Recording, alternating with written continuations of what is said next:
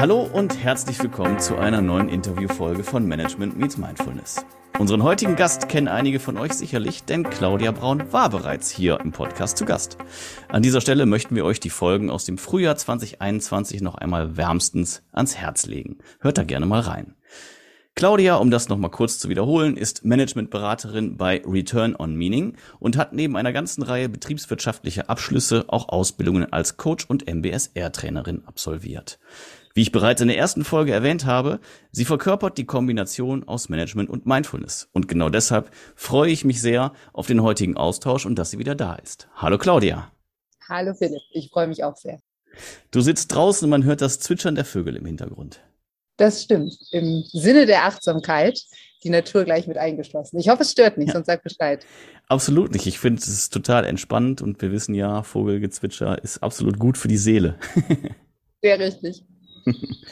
Was hat sich denn bei euch so getan, seit wir das letzte Mal gequatscht haben? Oh, das ist eine große Frage. Auf jeden Fall ist unser Buch in der zweiten Auflage erschienen. Äh, das ja. hat uns sehr gefreut und war tatsächlich nochmal ein Kraftakt. Denkt man immer gar nicht. Ich hatte mir Bücherschreiben wirklich sehr viel einfacher vorgestellt, als es dann in der Praxis war. Und ansonsten sind wir zurück in Präsenz. Ganz ungewohnt. Ja. Ich sag dir, nach einer so langen Zeit bin ich jetzt gerade zwei Wochen auf Reisen gewesen bei fünf verschiedenen Klienten.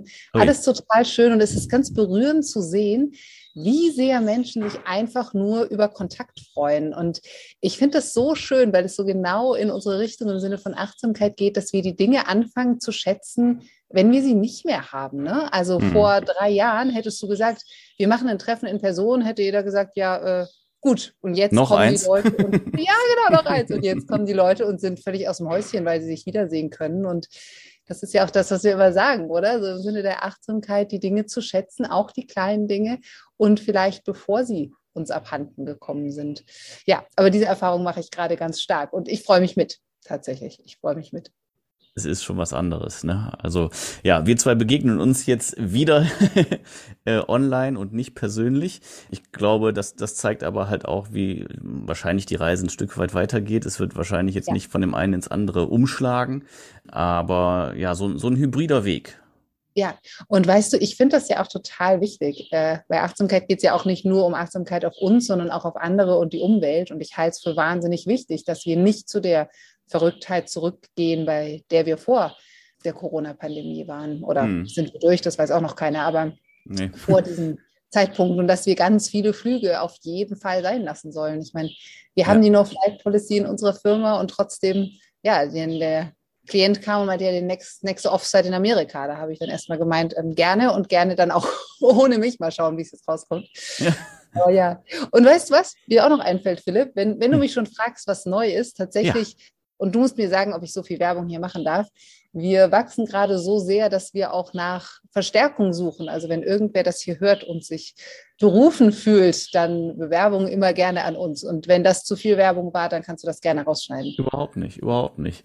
Also gerade wenn es äh, um das Thema Recruiting geht, finde ich, ist das absolut äh, legitim, weil ja, es ist einerseits natürlich ein positives Zeichen und zweitens spannende Unternehmen, die wollen wir natürlich ein Stück weit auch präsentieren. Und ja, wenn unsere Hörerinnen und Hörer, die sich natürlich mit dem Thema beschäftigen, da Freude dran haben, dann kann ich da sehr gut mit leben und habe da überhaupt gar kein Problem mit.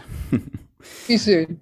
Ja, erstmal Glückwunsch, wenn ihr, wenn ihr so fantastisch wächst. Das heißt, es äh, ist dann alles bei euch in Berlin oder ähm, wie seid ihr da aufgestellt? Vor allen Dingen in Deutschland. Also Berlin ist ein Teil, aber der Großteil ist außerhalb Berlins, innerhalb Deutschlands und so ein bisschen Europa. Mhm. Genau. Was und man noch im Zug erreichen kann. Sehr gut, sehr achtsam. das heißt, der, der Standort für mögliche Mitarbeiter ist dann auch Berlin.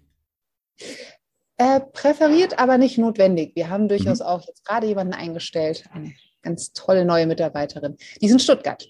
Also ah, und eine andere ist in ja. Hamburg und wir hatten auch schon eine Mitarbeiterin in Wien. Also äh, da sind wir durchaus flexibel. Okay, ja. ich denke, das war auch eine ganz, ganz wichtige Botschaft, weil äh, wir tatsächlich eine Menge Hörer in Berlin haben, aber nicht ausschließlich. Wie schön. Aber du wolltest nicht deswegen mit mir sprechen, Philipp. Nee, das haben wir jetzt ganz gut mal eingestreut, denke ich. Ähm, ja, also ein konkretes Thema ist natürlich euer Buch. Du hast es eben gesagt, es war eine Menge Arbeit und äh, es sind ja auch eine ganze Menge spannende Themen drin. Kulturwandel in Organisationen heißt es und ich habe es hier auch vor mir liegen und für alle Hörerinnen und Hörer, es lohnt sich auf jeden Fall, das kann ich schon vorwegnehmen, bis zum Ende zuzuhören. Da kleiner Cliffhanger an der Stelle. Und in eurem Buch, da geht's also es ist untertitelt mit ein Baukasten für angewandte Psychologie im Change Management. Das heißt, einerseits, ganz klar, es geht um Change Management, es geht um Veränderungen. Veränderungen hatten wir jetzt während der äh, Pandemie natürlich eine ganze Menge. Und es geht halt um Kultur und um Kulturwandel. Möchtest du das vielleicht noch mal kurz in deinen Worten zusammenfassen, was ich jetzt nur vom Titel abgelesen habe? Ja, sehr, sehr gerne. Also du hast es schon sehr schön zusammengefasst. Es geht um Kulturwandel, der, glaube ich, jetzt heutzutage wichtiger denn je ist und ja auch so ein bisschen der Dauerbrenner. Ne? Also Change is the new normal und so, das sagt man jetzt schon seit vielen Jahren. Und gerade auch vor dem Hintergrund, dass ich glaube und hoffe wirklich, dieses Thema Purpose immer wichtiger wird für Organisationen, auch aufgrund des Fachkräftemangels, den wir aber auch schon seit vielen Jahren äh, kennen und eben auch mhm. aufgrund der sich immer schneller drehenden Welt, sind wir ganz ehrlich. Ne? Also, mhm. dass Dinge lange so bleiben, wie sie sind, ist einfach nicht mehr. Das hat auch jeder verstanden. Und wie man die Systeme umstellt, das wissen, glaube ich, die meisten Organisationen recht bald. Und das große Erwachen kommt dann, wenn die Menschen sich nicht so schnell mit umgestellt haben. Und mhm. ähm, ah, ich mache mal eine Übung mit dir, Philipp, und vielleicht können da Oha. die Hörerinnen und Hörer auch mitmachen. Ich würde dich bitten, dass du mal die Arme verschränkst. Ja, vor, de, ah. vor der Brust verschränken. Genau, perfekt. Mhm. Genau vor der Brust verschränken. Und jetzt würde ich dich bitten, dass du sie mal andersrum verschränkst, also dass die andere Hand mhm. unten bzw. oben ist. Ja, du lachst schon. Wie fühlt sich das an? Ja, ist eine äh, merkwürdige Erfahrung auf jeden Fall, weil natürlich macht man es immer nur in die eine Richtung. Ne? Das, äh, genau. Man kennt es auch vom Händefalten ist ja das Gleiche. Ne? Äh, genau. Wenn, wenn man genau. Und fühlt sich komisch an, ne? Total, total, ja. Ja, und, und, wenn man sich dann vor Augen führt, dass äh, es nicht alle in die gleiche Richtung machen, finde ich, das ist auch nochmal irgendwie so, so ein ja. spannender Moment, ne? Dass das, was für jeden Einzelnen ungewohnt ist, für den anderen normal ist und umgekehrt. Das, das finde ich immer sehr spannend. Total schön. Und ich glaube, genau dieses Gefühl von, äh, das ist ungewohnt, das ist komisch, das will ich nicht so gerne, das ist ja das, was Change so schwierig macht. Das ist ja das, was mhm. Kulturwandel so schwierig macht. Menschen zu sagen, lauf mal links rum statt rechts rum, das ist total einfach geschehen. Und ich erlebe immer wieder, äh, obwohl das ja auch irgendwie Common Knowledge ist, dass sich die Organisationen dann wundern, ja, aber ich habe es Ihnen doch jetzt viermal gesagt. Ja, genau. Und so mhm. leicht ist es mit der Verhaltensänderung aber nicht, weil es fühlt sich komisch an und vielleicht habe ich es auch noch nicht gekauft, dass es irgendwie sinnvoll ist. So, und was wir eben versucht haben in dem Buch, ist, dass genau diese Aspekte, deswegen auch der psychologische Aspekt von Change, dass wir den schon seit vielen, vielen Jahren eben in einem inzwischen sehr gut erprobten und auch häufig sehr erfolgreichen Ansatz verfolgen. Und den haben wir ziemlich genau in unserem Buch einfach aufgeschrieben, aber nicht im Sinne von Ella Batch, wir können es schon, sondern eher im Sinne von, hey, die Welt, glaube ich, braucht das. Und mhm. hier kriegst du wirklich so eine Schritt-für-Schritt-Anleitung, damit du es selber machen kannst. So. Das, das klingt gut. Zu dem Thema fällt mir auch ein Modell ein, was ihr darin auch erwähnt habt, das IKEA-Modell zum Beispiel. Das fand ich ja. auf jeden Fall auch eine sehr witzige Geschichte. Magst du dazu noch was sagen? Ja, klar, ganz, ganz, ganz schön und trifft auf jeden zu, also auch auf alle Personen, die jetzt gerade zuhören. Und zwar der IKEA-Effekt ist einfach die Idee, ich, wer von euch hat schon mal ein IKEA-Regal aufgebaut? Frage ich normalerweise die Leute. Philipp, du? Hm. Mehrere, ja, äh, Schränke, alles Mögliche. Ne? Ich glaube, das trifft auf die allermeisten zu. genau. Und die wissenschaftlichen Studien wurden eher mit so IKEA-Boxen gemacht als gleich einem ganzen Regal. Nur was sie wirklich alle finden und immer wieder sich auch replizieren lässt, ist, dass wir die Dinge, unter anderem die IKEA-Regale, die wir selber gemacht haben, einfach signifikant schöner, besser, funktionaler und hochwertiger danach bewerten, als wenn es eben schon aufgebaut kommt. Und dann sage ich immer, selbst wenn du dein Ikea-Regal nicht so schick findest, findest du es immer noch so ein klein bisschen besser als andere Menschen, weil wir haben da einfach so viel reingesteckt. Und das ist im Change eine unglaublich wichtige Sache, die man im Hinterkopf haben sollte, dass wenn Menschen einen Beitrag leisten dürfen, dass mhm. sie viel mehr dahinter stehen. Und ich glaube, wir kennen das alle, oder? Ein Projekt, bei dem wir dabei waren, ja, in der Umsetzung bin ich viel mehr dabei, als wenn einer kommt und die Lösung kennt. Und im Coaching erlebe ich das auch so häufig, dass wenn wir Fragen stellen und die Menschen selber ihre Lösung entwickeln, abgesehen davon, dass sie es meist auch besser können als jemand von außen, dann ist die Umsetzungswahrscheinlichkeit ungleich höher, als wenn jemand von außen mit der Lösung kommt, auch wenn die genau gleich sein kann. Mhm. Und hm. das ist einer der Effekte, den wir auch nicht als Menschen rausbekommen. Also selbst wenn du es jetzt weißt, Philipp, ja, trotzdem wird es wieder so gehen. wenn du einen Kranich faltest, Origami, keine Ahnung, hast du schon mal Origami gemacht? Äh, Im Papierflieger habe ich schon mal gebaut früher, ja. nee, aber kein Origami. Weiter ging es bei mir auch nicht, aber es ist immer wieder das gleiche Prinzip. Hm. Die Menschen wollen diese Figuren, selbst wenn sie gar nicht hübsch geworden sind, für unfassbar viel Geld nur wieder abgeben, weil es dann eben ihrs ist. Und das ist genau bei all diesen großen Projekten, Stakeholder Management ist wirklich kein neues Wort, aber wirklich zu schauen, so, wer sollte, wer könnte denn hier einen Beitrag leisten und die Menschen wirklich zu fragen, ehrlich zu fragen, nicht pro forma zu fragen und dann zu merken, ah, das Endprodukt wird besser und sie stehen so viel mehr dahinter. Und ich habe da in verschiedenen Change-Projekten wirklich irre Erfahrungen gemacht. Also auch so eine Führungskraft, mit der ich lange gearbeitet habe, sehr hoch in einem Pharmakonzern, wo es darum ging, sozusagen, ja, ich muss meine Abteilung umstrukturieren. Und am Ende sind wir dazu gekommen, zu sagen, okay, wir nehmen einfach die nächste Ebene und wir machen das mit denen. Und alle haben den Kopf geschüttelt und gesagt, ja, da müssen Leute ja quasi sich selber Sachen wegnehmen. Und dieses Team hat es geschafft und die haben es selber erarbeitet und die haben diese hm. Lösung natürlich fantastisch umgesetzt. Hm. Und das ist, glaube ich, oft meine Rolle, zu sagen, okay, wo geht noch mehr? Wo können wir noch mehr die Leute selber fragen? Wo können wir sie wirklich involvieren? Und das mhm. ist ganz stark auch der Ansatz bei diesem, wir haben ihn damals viralen Change genannt, heute darf man das, glaube ich, nicht mehr so nennen, aber so diese Idee von, dass da ganz viel auch von der Basis kommt und gar nicht von oben und zu sagen, wenn die Leute mitmachen können, wenn sie mitgestalten können, dann, dann wird das viel eher in die Umsetzung gehen. Absolut, absolut. Vor allen Dingen für dich, abgesehen davon, von den Vorteilen, die du ja gerade dargelegt hast, äh, sollte man sich auch nochmal die, die Kehrseite der Medaille anschauen. Ne? Was passiert halt, wenn man eben nicht beteiligt ist.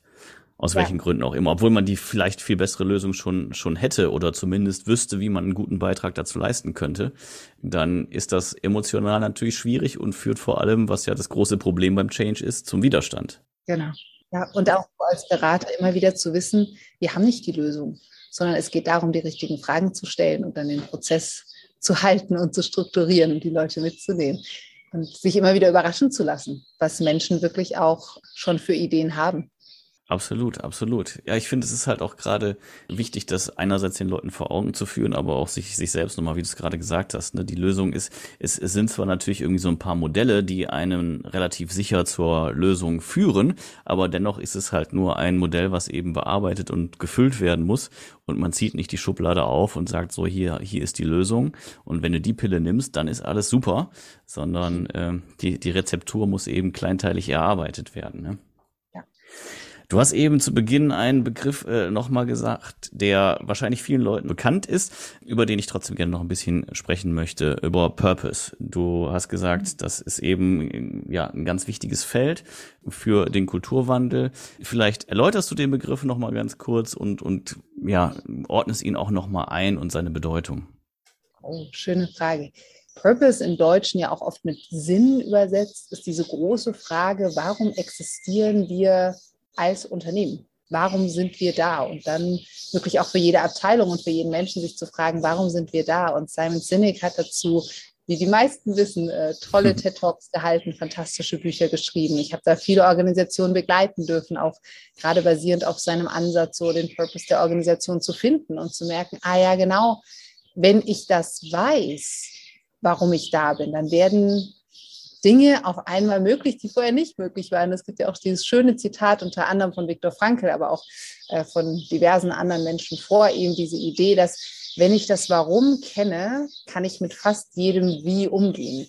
Also wenn ich so dieses Ziel habe, wenn ich weiß, warum ich etwas tue, hm. wird ganz, ganz viel möglich. Und ich glaube, dass das heutzutage in Organisationen immer wichtiger wird, gerade auch wegen des Umdenkens, das so ein bisschen auf der Welt geschieht. Und viele, gerade auch junge Menschen, die auf den Arbeitsmarkt kommen, viel mehr fragen, warum mache ich das, als für wie viel Geld mache ich das. Also das wollen sie auch, aber dass das eine ganz, eine ganz wichtige Rolle spielt. Und da als Organisation immer mehr hinzuschauen und diese ganzen Vorteile, die auch wissenschaftlich wahnsinnig gut erforscht sind, für sich nutzbar zu machen. Also in diesem Purpose der Organisation, der den Menschen auch Purpose gibt, der die Motivation fördert, der die Zusammenarbeit fördert, der die Entscheidungen einfacher macht, weil wir quasi wie so ein Raster haben, entlang dessen wir Entscheidungen treffen können, weil wir wissen sozusagen, was der Nordstern irgendwie mhm. ist und eben tatsächlich attraktiv und attraktiver zu werden als Employer, Employer Branding, Retention, all diese Dinge, die ja immer, immer wichtiger werden. Absolut, ja. Äh, hast du sehr schön zusammengefasst. Auch eben dieses Thema Nordstern, finde ich, ist sehr wichtig. Jeder Mitarbeiter, jede Mitarbeiterin muss täglich etliche Entscheidungen treffen. Und ähm, ja, wenn man weiß, in welche Richtung es geht quasi, wofür man es tut, ist es natürlich auch deutlich leichter. Das heißt, das ist jetzt nicht nur irgendwie so ein Späßchen, den sich irgendwelche Top-Management-Leute ausdenken oder das Marketing. Das ist was, was ja tatsächlich praktischen Nutzen auf jeder Ebene mit sich bringt, oder? Ja, Absolut. Und wir haben als Menschen auch ganz stark das Bedürfnis nach Sinn. Da kannst du tief in die Psychologie gucken. Ganz, ganz wichtig für uns Menschen, eine Art von Sinn zu erfahren. Und ich meine, den Großteil unserer Wachenzeit verbringen die allermeisten Menschen bei der Arbeit. Und da auch ja. zu sehen, ah ja, ich kann einen Beitrag leisten bei etwas, was ich wirklich für sinnvoll halte. Diese Frage, was bringe ich eigentlich in die Welt? Ja, halte ich für ganz wichtig organisatorisch, also auf einer organisationalen Ebene, aber eben auch auf dieser ganz persönlichen. Ja. Sehr schön, ja. Jetzt ist das Thema Change und generell dieser Kulturwandel ja eine Frage von Sinn, äh, dann für uns zumindest auch eine Frage der Achtsamkeit. Was ansonsten aber immer viel diskutiert wird, ist das Thema Agilität. Auch dazu geht er ja in dem Buch ein bisschen was ein. Möchtest du da noch mal ein bisschen was zu sagen? Was, was hat agiles Arbeiten, also ja, auch von mir aus im erweiterten Sinne New Work an, an Change-Notwendigkeit mit sich gebracht für die Unternehmen? Hm, das ist eine ganz spannende Frage. Also erstmal finde ich, ist dieses ganze Thema Agilität, New Work so ein bisschen übergenutzt. Ne? Also jeder will jetzt agil und New Worky sein und mhm. Von der Grundsatzidee finde ich das total sinnvoll. Und gleichzeitig habe ich es in vielen Organisationen erlebt, dass es so ein oh, es gibt jetzt eine neue Methode, die müssen wir jetzt auch machen und deswegen führen wir die jetzt ein und alle werden jetzt agil. So, hm. äh, das halte ich aus zwei Gründen nicht für so super sinnvoll. Und dann gehe ich gleich noch auf deine Frage ein, wie das dann Change notwendig macht. Zum einen ist die Methode wirklich aus meiner Sicht maximal die halbe Ladenmiete. Diese Methode soll ein Mindset unterstützen und das Mindset ist aus meiner Sicht das, was den wirklichen Unterschied macht. Also dieses Iterative, dieses teilweise ja ne, vom Endprodukt, vom Kunden her zu denken, all mhm. diese Ideen, Retrospektiven zu machen, und das passt ja auch wunderschön zur Achtsamkeit, immer wieder sich selbst zu hinterfragen, was passiert hier, wie geht es besser, absolut. Und gleichzeitig ist die Methode alleine kein Garant dafür, dass diese Art von Arbeiten dann stattfindet. Also ich glaube, da wird ganz häufig unterschätzt, dass es wirklich ein Mindset-Shift ist, den es mhm. braucht, damit diese Methoden wirklich fruchten. Und das Zweite ist, ich glaube, sie sind nicht in jeder Organisation, in jeder Abteilung immer total sinnvoll, sondern die Frage ist von dem, was sie propagieren, von dem, was sie wollen, welcher Teil ist da jeweils sinnvoll und welcher ist es einfach auch überhaupt nicht und sollte deswegen gar nicht unbedingt umgesetzt und angewandt werden. Macht das Sinn? Bis dahin, bevor ich auf die Frage Ja, ja, ja, auf, auf, auf jeden Fall, auf jeden Fall, äh, absolut. Also das ist, ich sehe es ehrlich gesagt ganz, ganz genauso. Es, es reicht halt nicht zu sagen, so, wir machen jetzt ab heute Scrum, weil das macht man nämlich jetzt so. Wir sind dadurch viel schneller und alle sind viel zufriedener, vor allen Dingen der Kunde. das führt wahrscheinlich dazu, dass erstmal eigentlich alles äh, schlechter wird. Gut, das kennen wir jetzt auch aus dem Change. Die Erstverschlechterung kann durchaus eintreten. Ja. Aber trotzdem glaube ich halt, wenn man, wenn man einfach nur dieses Modell versucht, über ein Unternehmen drüber zu stülpen, dass nach der Erstverschlechterung nicht die rasante Verbesserung kommt, die man eigentlich durch einen Change-Prozess bewirken möchte. Korrekt, genau. Also kann es, wenn sie richtig ja. angewandt ist, eben inklusive Mindset und wirklich passend ist, hm. muss sie aber nicht. Und hm. was eine befreundete Beratung auch gerade so schön erzählt hat, dieses, wenn es da kein Problem gibt, dann gibt es auch nichts, was gelöst werden muss. Ne? Und gerade ist es, glaube ich, so, also lasst uns alle in Großraumbüros sitzen und agil arbeiten und wir haben da alle Boards und Scrum-Methoden und keine Ahnung. Und ich glaube, das ist einfach nicht so sinnig. Und deine Frage, inwiefern macht es Change notwendig? Ja, genau das, was ich gerade schon gesagt habe. Sie sind ganz stark basierend auf wirklich einer anderen Art, zu denken. Also für mich auch so ein ganz wichtiges Element eben dieses Pull statt Push. Menschen nehmen sich das mhm. was irgendwie ne, jetzt was gerade in ihrem mhm. Workflow sinnvoll ist und genau, was, was irgendwie da ist, statt dass ich den Leuten einfach aufs Auge drücke. So. Da sind ganz viele Elemente drin, die total Sinn machen und die wirklich ein Umdenken erfordern, gerade bei den Führungskräften. Und genau darüber wurden auch ganze Bücher geschrieben, wie führe ich im agilen Kontext und diese Idee von, ich muss über meine Rolle als Führungskraft fundamental neu nachdenken und dieses ganze Gefühl von, ich bin nicht mehr so wichtig, ich bin nicht mehr so wertvoll, auf einmal bin ich nur noch da, um zu coachen. Das sagt sich so leicht, aber das ist für Menschen, und ich würde mich da überhaupt nicht ausschließen, wenn man das gewohnt ist, überhaupt keine leichte Veränderung. Gar nicht. Hm. Und da ist ganz viel Kulturwandel und Mindset-Shift erforderlich aus meiner Sicht. Absolut, absolut. Das äh, finde ich, hast du sehr gut auch nochmal eben rausgestellt, dass es ja eben nicht nur eine äh, ne, ne Verhaltensänderung ist, sondern tatsächlich eine, eine Denkänderung und dass dadurch gerade für Führungskräfte ja Dinge, die auch Belohnungseffekte haben, ähm, dadurch, wie man dann eben führt und natürlich auch die, die, die Stellung und die Macht, die man ausüben kann, äh, wenn das ein Stück weit wegfällt und man nicht hingehen kann und sagen, ich zeig dir mal, wie das geht, sondern dass man hingeht und sagt, okay, was natürlich ohnehin wichtig ist, aber trotzdem in vielen Unternehmen, glaube ich, noch nicht, noch nicht gelebt und gelernt ist dass man sich zurücknimmt und unterstützt einfach und sagt, okay, ich arbeite dir vielleicht sogar zu. Also ich bin zwar deine Führungskraft, aber meine Aufgabe besteht darin, dir einfach nur die Sachen zu geben, die du brauchst, um was zu erfüllen. Äh, das ist schon was anderes, anstatt nur die Aufgabe hinzulegen und zu sagen, guck, wie du klarkommst. Total. Und umgekehrt auch zu sehen, es liegt auch nicht jedem Mitarbeitenden. Überhaupt nicht. Also, mhm. was ich auch ganz häufig erlebe, wenn es um Empowerment geht, was ja auch ganz stark in diese Richtung geht, nicht jede Person sagt automatisch, oh super, genau das will ich haben. So einfach hm. ist es auch nicht. Wenn wir unser Leben lang gelernt haben, mir gibt einer die Aufgaben und wenn ich vielleicht auch nicht ganz sicher bin oder es kann tausend Gründe haben, auch da hinzuschauen und zu sagen, wo stehen die Menschen, was brauchen die, um wirklich in diese Richtung zu gehen. Hm. mit ganz viel echter Offenheit und echtem Interesse da in den Dialog zu gehen und zu schauen, was brauchen Menschen, um befähigt zu werden, dann auch in so einem neuen Umfeld zu leben und erfolgreich und zufrieden erfüllt zu sein.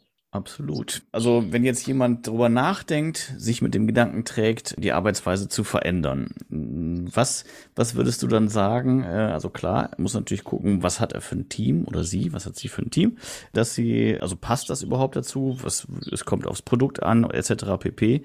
Aber was wäre jetzt aus deiner Sicht so ein, ein wichtiger Schnellcheck, festzustellen, ob es wirklich sinnvoll ist, sich überhaupt damit weiter zu tragen mit dem Gedanken oder ob das einfach nur eine Laune ist, weil eben gerade alle drüber reden. Du meinst jetzt New Work speziell oder agiles Arbeiten? Agiles Arbeiten, genau. Also erstmal, ich würde, wenn du agiles Arbeiten einführen möchtest, dann würde ich nochmal einen Podcast mit jemand anderem machen, weil da gibt es da gibt's Unternehmen, die das sehr viel häufiger machen und sicherlich auch sehr viel besser machen. Ich würde mich immer, und das ist eines der Modelle, die wir auch in unserem Buch beschreiben, so, wir nennen es ist soll, mir einmal zu überlegen, was beobachte ich denn heute und mhm. was möchte ich denn morgen beobachten, um erstmal klar zu bekommen, was ist denn die Veränderung, die ich möchte. Also mhm. ganz häufig höre ich eben, ja, ich will, dass meine Leute agiler sind. Und dann mhm. frage ich, was heißt das denn? Ja, naja, dass das alles schneller geht was genau soll denn schneller gehen? Also, weißt du, mhm. dass wir erst, ja, die sind ja auch alle faul. Aha, hm. Ist das so? Weißt du?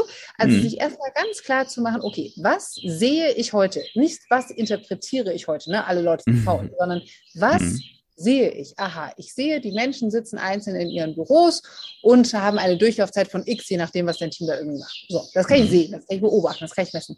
Und dann zu sagen, und was möchte ich denn in der Zukunft sehen, erleben, etc.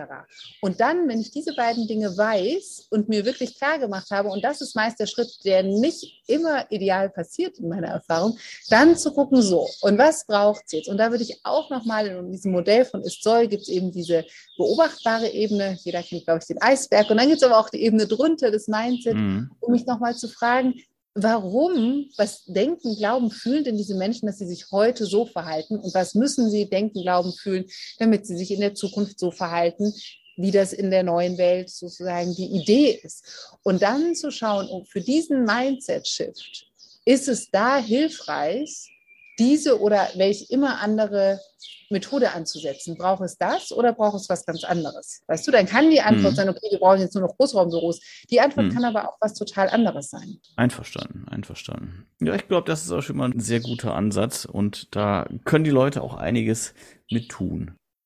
Das war der erste Teil des Interviews mit Claudia Braun von Return on Meaning. Ich glaube, es war super spannend. Wir haben viel über Change gesprochen, natürlich über das neue Buch. An der Stelle ganz wichtig, hört euch den zweiten Teil an und hört ihn bis zum Schluss. Das kann ich euch an der Stelle nur wärmstens empfehlen. Da gibt es noch was Spannendes.